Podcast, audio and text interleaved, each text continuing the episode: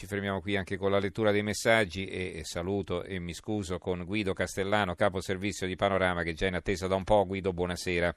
Buonasera a tutti, quelli che sono ancora svegli, buonasera. Eh, tanti, come puoi sentire. No? Eh, assolutamente sì. allora, eh, mh, presenti il nuovo numero di Panorama, eh, la copertina esclusivo, eh, parla Mr. Netflix, gli italiani a me gli occhi, i vostri telecomandi, i vostri cellulari, i vostri computer, vedrete che vi stupirò intervista Reed Hastings, nuovo padrone globale di film e serie tv. Allora, raccontaci questa copertina, allora, questo, questo numero è veramente ricchissimo, specialmente perché abbiamo questo scoop perché intervistare una persona così importante, lo Steve Jobs eh, de, dei video, dei film, è come se abbiamo portato a casa veramente una cosa importante. Questo è un uomo, che quello che abbiamo intervistato in esclusiva mondiale, in esclusiva per l'Italia, non ce l'ha nessuno, che eh, le sue porte ai giornalisti non le aveva mai aperte, specialmente quelli italiani. E, ed è un uomo che è una storia affascinante da raccontare, perché abbiamo sia l'intervista con lui, sia la visita nel posto dove inventano le serie più belle del mondo. No? Quindi quest'uomo che vendeva aspirapolvere quando era giovane, porta a porta, un giorno si è inventato un'azienda che eh, vendeva DVD, anzi no, li affittava i DVD e poi li mandava a casa per posta perché l'America è grande quindi invece che andarseli a prendere a Blockbuster ecco lui aveva inventato il Blockbuster che ti porta a casa il DVD ma è stato così veloce di testa, così capace a reinventarsi che lui è iniziato nel 1997 e nel 2007 ha detto qua eh, DVD non va più passiamo allo streaming, passiamo ai film che li mandiamo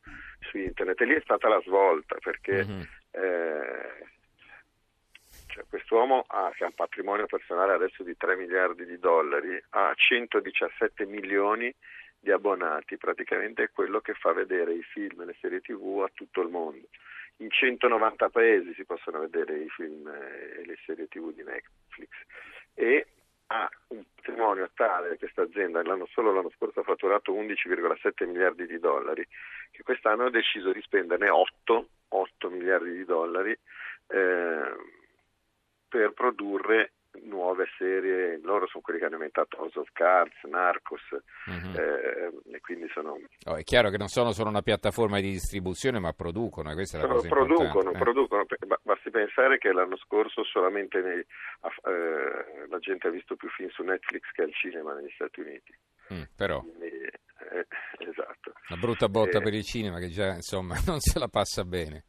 Mm quanto. La cosa divertente che io invito domani poi andare a, perché l'articolo è molto molto lungo e dettagliato, è il viaggio all'interno dei loro studios. Che, dove, dove si trovano?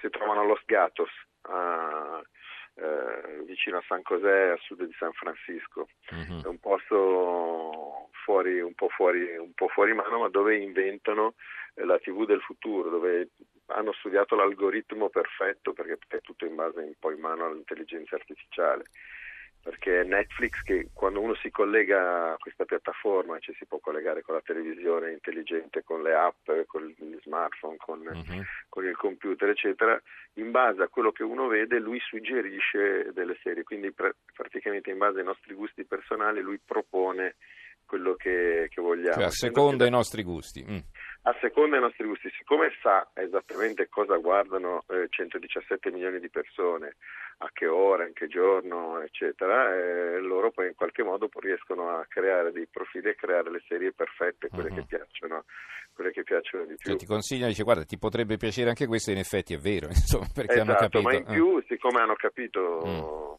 mm. quali sono i gusti, quando devono decidere come svilupparla, quale fare, quale trama eh, stendere e scrivere. Ecco, Vanno a colpo sicuro. Mm.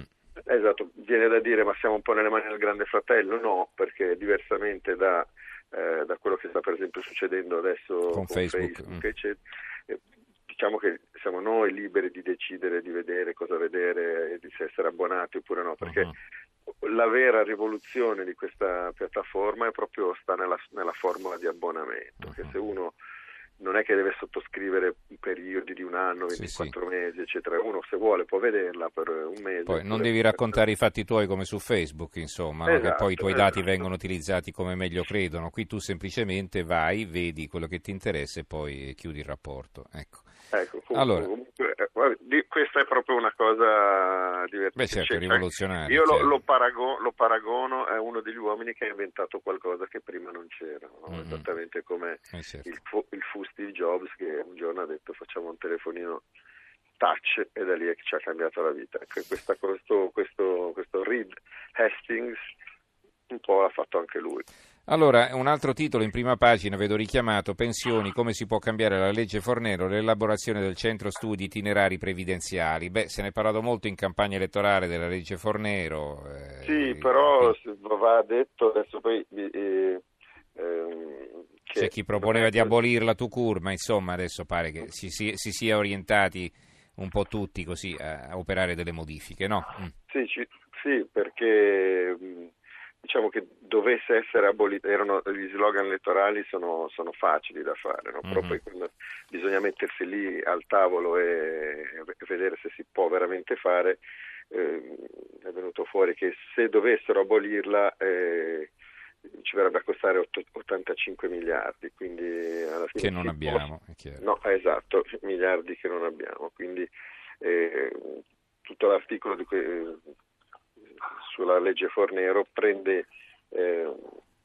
prende spunto da un'analisi dettagliata di come potrebbe essere eh, gestita la legge Fornero, mm-hmm. potrebbe essere in qualche modo spacchettata e modificata in alcune parti, ma il cuore è, al momento deve rimanere così.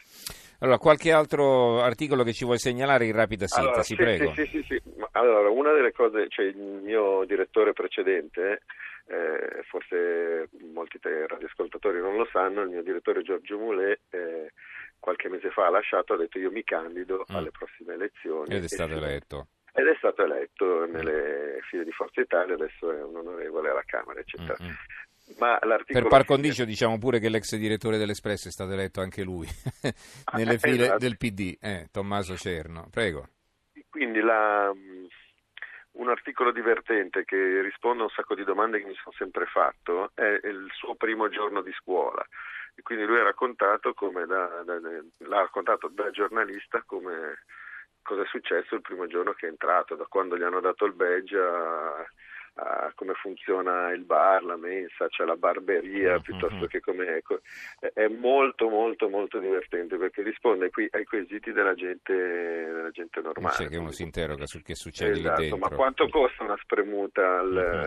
alla buvette, alla buvette per mm-hmm. dire, no? quanto costa un taglio di capelli? Sicuramente troppo poco.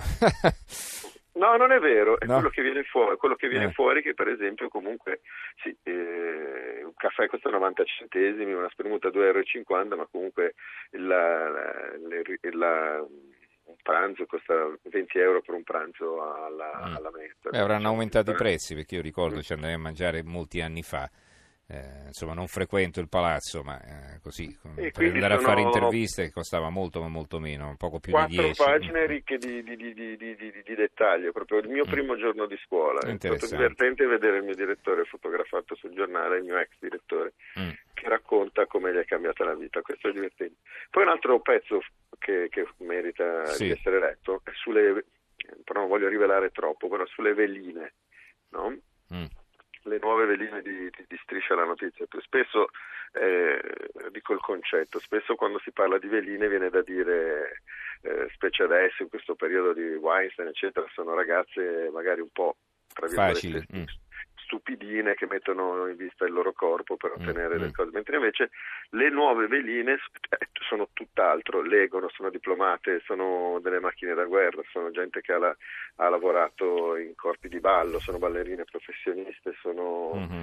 eh, cioè l'intervista è, eh, interessante è molto questo. interessante. Se ho ancora un secondo, volevo eh, concludere eh, con, il mio, mm. con, il mio, articolo che c'è su questo numero di panorama, sì. perché io sono reduce dalla, da un evento che è stato a Las Vegas, io mi occupo specialmente di tecnologia a Las Vegas c'è stato il convegno mondiale sull'intelligenza artificiale e quindi spesso quando si parla di intelligenza artificiale viene da pensare a quei film di fantascienza dove robot umanoidi mm. distruggono mm. l'umanità, mentre invece è, oppure si pensa a cose che arriveranno fra 2000 anni, mentre invece l'intelligenza artificiale a quanto pare è già tra tutti noi, la usiamo tutti i giorni mm-hmm.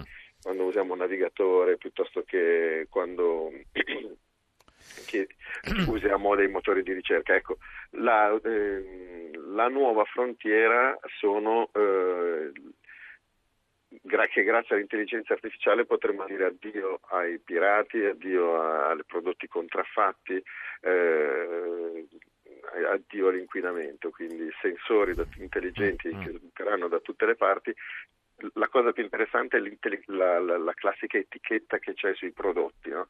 Noi siamo abituati al codice a barra, ecco, l'IBM per esempio ha inventato un microcomputer piccolo come un chicco di sale che si alimenta con il movimento, con la temperatura eccetera, che è in grado di eh, seguire tutta la sua filiera e raccontare tutto di sé in maniera attiva, non è un'etichetta stupida morta lì che va scannerizzata con un, con un, codice.